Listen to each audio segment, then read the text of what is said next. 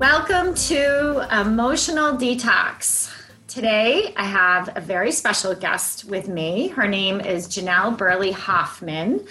She is an international author, a speaker, a consultant, specializing in the topic of technology, media, health, relationships, and well being. Janelle is the creator of the original iPhone contract and a thought leader in the space of digital mindfulness, digital parenting, and intentional use of tech. She's the author of the book iRules What Every Tech Healthy Family Needs to Know About Selfies, Sexting, Gaming, Growing Up, published by Rodale Inc. Janelle is the founder of the Slow Tech Movement and iRules Academy. Janelle, Thank you so much for coming on the show today. Thanks so much for having me. I'm really excited.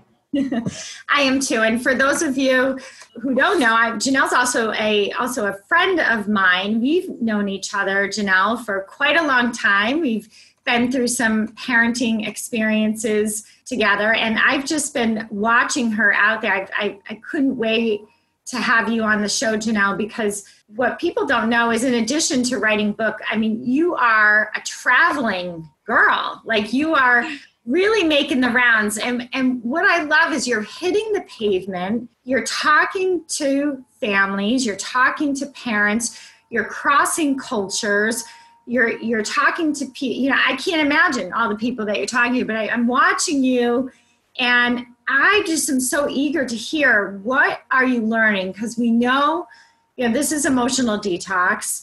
The, the purpose of this show is to really give people a, a, a new way to think about their emotions. In the emotional detox world, I, I don't believe there is a bad emotion, right? I think they're all good so long as we're feeling them. And it's really when we're not feeling our emotions that we create a lot of reactivity and toxicity in the body. And we know that the tech world is a place that people go, right? When they avoid feeling. And you know, we could talk for days, but to begin with, I want to know, Janelle, what are you learning out there about emotions and social media? What are you seeing that you can share with us?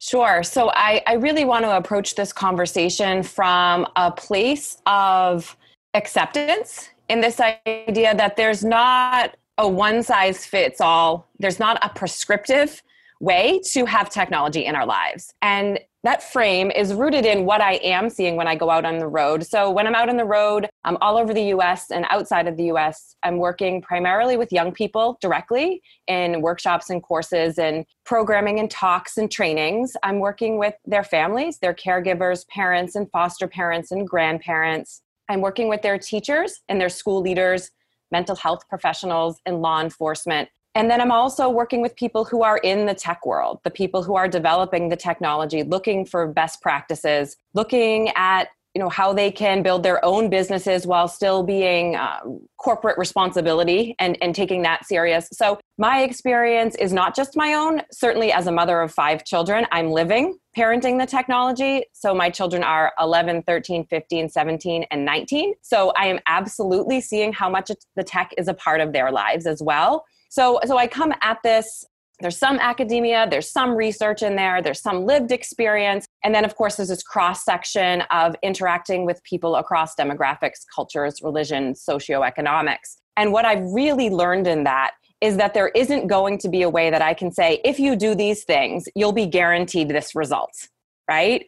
And I think what I see in terms of what shows up for families first is fear around technology. And I think that comes from the fact that our generation of parents didn't grow up with social media, we didn't grow up with smartphones. There's there's not a touch point for us to be able to reflect on and say, when did my mom let me go on Instagram? Or when was I able to um, bring my device into my bedroom, right? We don't have those things we can reflect on as we try to say, I'd like to do it a little better than it was done for me, or I'd like to ease up in this area of technology. So, so we're learning as we go and we're learning as the research emerges. And so we can't even look at the research, you know, it's still in the very early stages. And so when I work with families, what I'm seeing right away is there's this tension around it. And there's this fear and there's this tension and there's this anxiety and and this desire to get it right which i deeply respect for a lot of families. We want to give our kids the best possible opportunities. We want them to be connected. And and so how do we do that and what does that look like? That's that's a deeper question that families really have to spend some time reflecting on and examining and communicating about. So so for me it's not a criticism of families. I deeply understand why there's that tension and anxiety around it. And what I hope to guide families in is the opportunities for reflection, the opportunities to decide what it what is it that you want from technology? Why are we saying yes to certain things? What's exciting and positive about the tech? You know, what's working? And then what isn't? What are some areas that we're we actually need to be worried about? And then how do we focus in on those things instead of this big umbrella, which is technology is bad, technology is scary, I don't know it, I'm overwhelmed, and there's nothing I can do about it. And, and so unpacking a lot of that for families has been a huge component of my work, especially in the last few years as culturally, as we've all come together and say, okay, the tech is here to stay. It's not going away. And, and so in that, providing that guidance for families, that empowerment and that reassurance has been primary. But to be honest, that's the sweatiest part of the job. It would be much easier to come in and say, do these five things right? And i'll guarantee your kids will never make mistakes. They'll never be a problem. But that's not life. That's not parenting. That's not being human. So a lot of what i'm doing is, is providing that reassurance and guidance. Wow, that's amazing. And that that's you're covering so much ground there. I mean, I really honor you for tackling this subject, Janelle. I mean, I I, I always say to people, when I'm at conferences and book conferences selling my book, you know, especially when I had the four gifts of anxiety out there, I would have the book the word anxiety on my table. I could just some people would literally run from me. yes. And some people would just like come to me and tell me everything. And it was like it was very interesting just watching the triggers, right? So what I hear when I put on my emotional detox hat, it's that technology is a trigger phones can be a trigger for families and how do you deal with that? And, I, and i'm wondering if as you're talking because there's so many layers to this i'm wondering for the folks listening if you have a family or maybe even a parent or a child in mind that you have seen the family move from fear towards acceptance. I know acceptance is a big thing. What did you learn from those families? What, what did you what were they able to go through that you were able to be like wow this family look at look at the progress they've made around this very triggering topic. Is there a couple things that you could give to people of what you see? Such a great question and i love the i love the frame, frame of that as well. So the first thing that i would recommend to a family that's looking to shift their perspective on technology is saying it's kind of my disclaimer. I call it the no nostalgia clause, meaning we can't go back. That technology is here to stay. So that I mean that in and of itself is a massive step in acceptance. So entering the room to a workshop, reading a book about technology, becoming a user of the internet and technology and being versed in what is it and how does it work and I don't mean like the how do you code a website. I mean, okay, if I'm going to say yes to Instagram about my child, instead of holding all of that anxiety of am I right, am I wrong, is it good, is it bad, instead saying, I'm going to get to know this. I'm going to use this. I'm going to practice a little bit. I'm going to have my child sit with me and get to know it. And maybe they have some things they can teach me. Or that applies to, to video gaming there's this tension and there's this stereotype of what it means to be a video gamer. And I see a lot of families come to me with that tension of are all video games bad and they want to categorize it. Now, now certainly there are some levels where we need different types of intervention and I'm not necessarily talking about that at this point. I'm talking about typical use. And what I say to families is if you're if there's so much tension around it and there's so much struggle, what if you sat with your child and played Fortnite? What would that look like? if even if you um, fumbled through a game and let them kind of tease you for it or um, let that watch them play the game listen to how it works see why it might be meaningful to them right to really come over into their world is such a beautiful step instead of that resistance if we can lean into or soften into the fact that the technology is going to be a part of their lives so I've seen families get a lot of relief out of that prescription alone. I think they're used to hearing less, more boundaries, more rigidity. There's more work on the parent. And I'm asking them to soften a little bit towards it, normalize the use, get to know it. And when we start coming at it through that lens, all of a sudden, there might be joy, there might be fun, there might be some playfulness that comes with it. And what I see in the kids is they don't feel like they have to sneak or hide or lie about their use. It's been brought out into the open for families and it's been kind of centered as the way we would about their their drama program or their youth sports or if we were watching an NBA game or the World Cup together that we might come after and talk about that. It might be some point of connection instead of a point of a tear or a disconnect.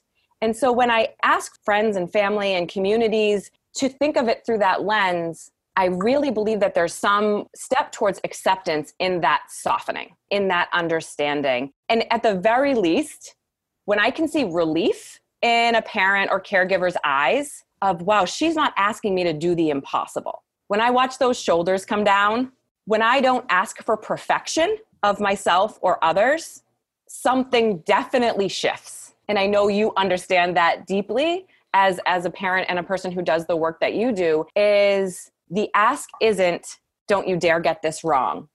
The ask is, how can this look and feel like our family or our situation in a way that we can live with, in a way that feels okay? That's really powerful. So, what, what you're saying is, in some ways, you're saying embrace it and use it as a tool for connecting and bonding with your child, getting into their world. And yes, I can I can so relate to that. I you know just recently I I was thinking about reflecting how, especially with my oldest daughter, which makes sense because again, they're the ones that we sort of we didn't have the tools and the knowledge we have, and we handed them these devices, and nobody knew what they were doing, kind of thing. And I always say that I'm I've spent most of my parenting journey with her, always pointing out the easier way or the better way, and she always chooses the harder way.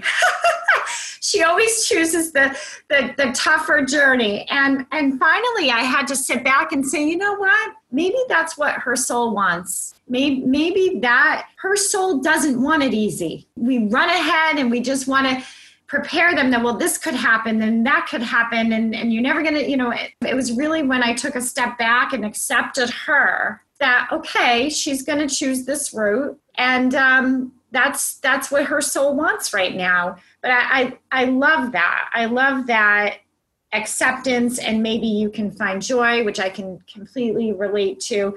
I'm curious to know janelle because you have five children how has this journey changed you meaning and how has it changed your parenting? Can you talk about the shifts in yourself from you know the moment you wrote the contract and then you have all this oh my god she wrote a contract. And if those of you are listening if you don't know look up her iphone contract.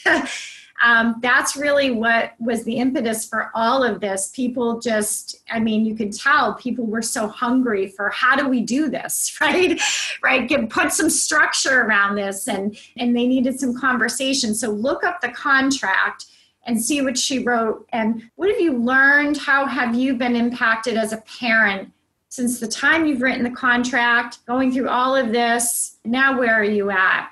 Sure. And, and to put it into a little bit of a timeline, so the contract was written in 2012. And so my son that I wrote that for was 13 at the time. And now he's, you know, heading into his second year of college, almost 20 years old. So, I mean, in a lot of ways, everything has shifted, right? I had five children under 13, and now they're kind of in this older stage where they're becoming themselves they're becoming individuals as when i wrote the book and when i wrote the contract we were still very much this unit in the way that the adults lead the way for young people. And now we we are kind of in this phase where we're walking alongside them right? And we're guiding them into becoming and leading their own lives. So there's been that shift. Every one of my children is so different. So of course the way they interact with technology is different. And of course their tendencies and their interests and the way that they use technology is very different. Just like we would think about um, their behavioral tendencies we would think about their appetites we would think about their energy levels all of those things that we assess we have to also think about when we think about technology. A, a, boundary that might work for one child doesn't necessarily work for another. And so there's been deep learning that's just gone on in general through the parenting of so many personalities and so many individuals while still trying to keep the core values of our family, the core system, those those intangibles like how we treat other people, whether it's on the in the halls of the classroom or the halls of the internet, right? Those expectations don't change. Um, that we expect that everyone contributes to the family system in a big way. We're all responsible for how this team is going to work and how we show up in that. And so, if there's a, a tech curfew at night, right, that the devices need to be turned off, we need our sleep, we need our rest. Everybody kind of has to, to have this level of buy in that's going to work. But the nitty gritty might be different based on age and behavior and needs at that particular time, that particular season. So I'm always learning. This will not be fixed. We could have this conversation in a month and I would say, oh, I learned, you know, I learned this whole new thing or we just lived through this whole experience. But I will say in the work, the way that I've been deeply impacted. And again, this could be a conversation that I could have for a week about all the ways that I've been blessed with the knowledge of interacting with so many people. Continues to open, my heart continues to open. And in a way, I used to think that I had these firm beliefs about how it should be to raise a family. And by deep listening, by big empathy, by being willing to slow myself down and, and listen with intention to others and to imagine what it's like to be in their world or in their situation that might be very different from mine or even very similar but they might choose to make have it look different. That has shifted everything for me. And hearing so many perspectives really from students themselves i started to realize i'm going to change the narrative around tech is bad on behalf of the children that i work with who are feeling empowered by technology who are saying, when I ask them, what do you love about your screens? What do you love about tech? And they say, I feel connected to the global society. I feel like I can access information really quick that I want. I feel like I can stay connected to my friends and family. I feel like I can make plans easier. I can stay more organized with my homework. I was really looking forward to taking music lessons, but my family couldn't afford it. So I taught myself guitar over YouTube, right? When you actually listen to young people by the thousands of the way tech has positively impacted their lives, it's very hard to only have a fear based, rigid approach because you think, wow, this is a, a major impact on their lives, but it's not only negative. And I think that's the narrative that gets told. And so I tell young people my work with adults is going to be on your behalf to say, we need to know what this is. We need to know how it's being used. We certainly need to set some boundaries around it for a variety of reasons, right? Because there's not just the sunshine and lollipops that go with it. There are some real challenges that show up, just like they would show up if we didn't have screens in adolescence and growing up. We can address those issues and hold firm in that only if we acknowledge the benefits and we acknowledge that positive. And so that's what the young people have taught me. And that's the way I've leaned in and that I've softened and I've begun to understand. And, and you reminded me when you were talking about your oldest daughter, I'm thinking about my, my second child and my second son who loves video gaming. And he's almost 17. And we live with that tension a lot of times, but we name it. I'll express that sometimes when I see him um, playing video games for an extended period of time, I start to feel emotions about it. And I start to have big feelings about it, right? So I've addressed the idea that idle people are uncomfortable. It's uncomfortable, physically idle, right? It's uncomfortable for me. And so if I can name that and say, wow, like my anxiety is rising a little bit,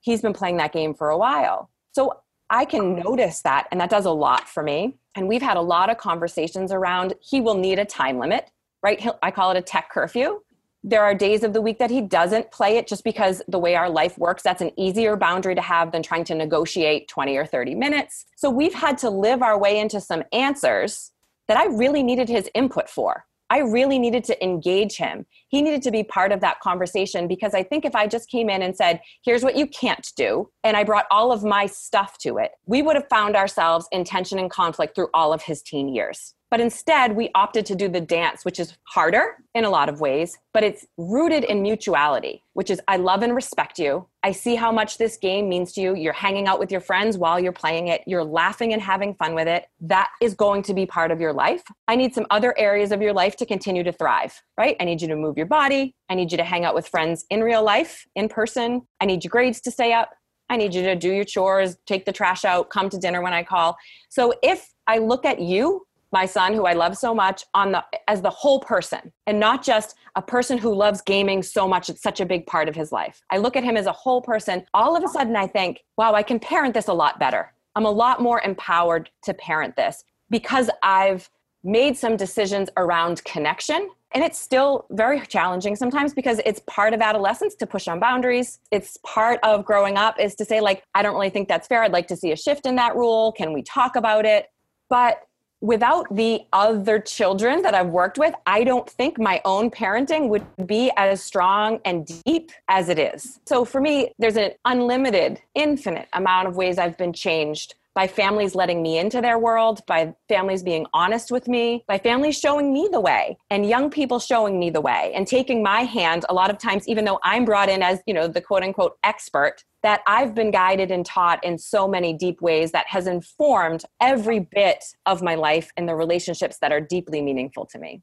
Wow, that's amazing. So many things you said in there are so helpful. I, um, for example, I love when you said, ask them what do you love about technology? I, I, love that question. That's such a good question. I'm definitely going to ask my my kids about that and and changing the narrative that tech is not bad, right? So it reminds me of the in the emotional detox. It's like I, I say emotions are not bad because it's the same thing. We've been trained to compare, contrast, compare to one another. And it's like no, no they're none of them are bad, right? They're all feelings, and when they're felt, you are going to feel better. And you know, acknowledging the benefits benefits that you said. I love that. Noticing your own, when your own levels of anxiety are increasing and acknowledging that and naming that and checking in with yourself. So, those are so much that you've given us today. I so appreciate in just 30 minute conversation. I feel a little bit more empowered.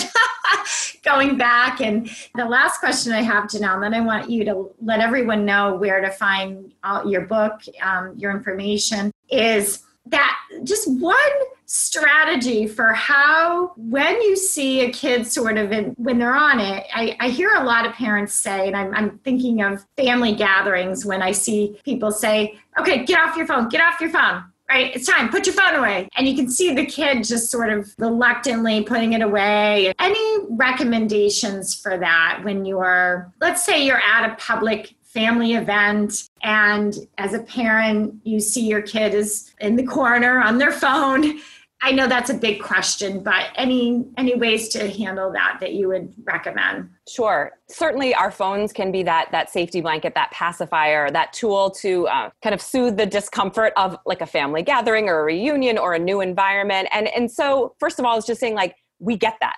We understand that why that might happen. And one of the strategies that I love to use and offer to families, and this might take a little practice if families are not in the practice of having proactive conversations. If we're going, let's say, to, to a family reunion, we live here on Cape Cod, and so a lot of visitors, a lot of people, we're hosting a lot of times, we're doing a lot of meetups, and I understand that that's uncomfortable. It's uncomfortable for the adults, right? So saying that, literally saying those words like we're going into an environment um, it might be a little uncomfortable at first. These are people that you haven't met before. There might be some kids there you know giving them the expectations of what's going to happen and then saying it would really mean a lot to me if we just put our devices away while we're there. You know we'll be there for two or three hours. Let's all be uncomfortable together. We'll get through it. We'll survive it. You know we won't die because of it. So i think anytime we can number one normalize that those emotions exist Number two, set our expectations in advance without this don't you dare take your phone out, this kind of threat. And kids are used to being shamed about their tech use, right? They're really protective of their devices because a lot of grown-ups come in like kids these days. They're always on their phones, they're never talking to each other, they don't know how to interact. And that is a lie. Like, I just want to say that if you're saying that, you aren't around young people. They are absolutely communicating a lot over their devices, but they are absolutely capable of getting jobs, getting to college and learning to meet new people, being trained, working hard, being high functioning academic members of society. So so I push back on that narrative that young people don't know how to engage or interact anymore. And in every setting, we'll say that. Because I think it's the easy button. I think it's way too easy to say that. So, recognizing that they will be defensive if we're constantly calling them out for the ways that they use it. Well, something that we do in our family, let's say there's um, a family cookout we have to be at, and a game that the kids have really wanted to watch is, is happening live. They might say to me, Mom, do you mind if I just check the score real quick? Or I just wanted you to know I'm, I'd like to take some pictures, so I'm going to take my phone out to take some pictures. Like, they don't always have to bounce that off of me, but that mutual respect of like, don't you dare or I have to go to the bathroom to hide looking at my social media, right? I don't want to live in that world. I want to live in a world that's flexible. I want to live in a world where my kids aren't afraid to say, like, this is my need in this moment. And I also want to be an empowered parent that says, we're all going to sit down and eat together. It's time for devices to go away. And I do believe that all of those things can exist when respect is at the very, very core of what our expectations are for ourselves and for our children. Wow, that was fabulous. Thank you so much. And I absolutely agree with you. I always I always say that I'm so grateful that I'm I'm still teaching psychology at the college level because I get so many young people and I always tell my husband the best part of my job is I get I get to meet young people and see how amazing they are and and how good they are and their intentions. And so I absolutely agree with you. If you have that narrative you're not spending enough time with younger generations because it really does. I that's one of the reasons I keep doing it honestly is I get to be around younger people and they inspire me and they give me hope for the future. So thank you so, so, so much. This was so incredibly helpful. I know a lot of people are going to get a lot of support today. So tell us, where do we get your book, your website? Are you available for, you know, uh, let's say you have a family that's really drowning you do you do private work do you do group work what's the deal there Sure. So all of the above. Um, so you can visit my website, which is janellburleyhofmann.com. And iRules, the book is available anywhere books and ebooks and audiobooks are sold. And yes, I do private small groups. Um, you can bring me into your community to do, you know, uh, on the ground. I've been to parents just want to do something in their neighborhood or with their child's friend group or we can do one-on-one. I can come in through the school in that regard. So so any of those ways that can happen it can also happen virtually um, if resources just only allow for you know like a conference like we're having today this conversation. So so a phone call all of those things are available on my email my social media is all an easy way to get back to me. I respond to all of my emails and, and all of the messages that I get. So so feel free to, to reach out with any requests or any opportunities in that way. And the biggest takeaway that we can do that one shift is just in how do I feel about the technology and when do those feelings show up for me? And so if there's a first step that families can take as they're starting to enter in this conversation is maybe just keeping a journal of, wow, I felt really annoyed in this moment, or I felt okay okay. That that type of tech use didn't really bother me. And if we start to become observers of our own lives, observers of our own families, that's giving us a lot of information to make some of these shifts and changes. And because I know the ask of acceptance of tech is a big one. And I don't mean to just smooth over it, but just getting in touch with ourselves and thinking about ourselves and our feelings so connected to your work so connected Absolutely. to what you do and and it's a it's a great first step in a big conversation. Thank you so much. And I will make sure, everybody, that I put her website with this recording, which you know you can find all all the podcasts on my website, sheriannaboyle.com. Go there and you can grab her links um, as well as her book link there. So thank you again. Thank you. And have a great day, everybody. Thank you, Janelle. Thanks. Thank you for listening. To learn more about the Emotional Detox live group coaching sessions and all of Sherianna's books, go to sheriannaboyle.com.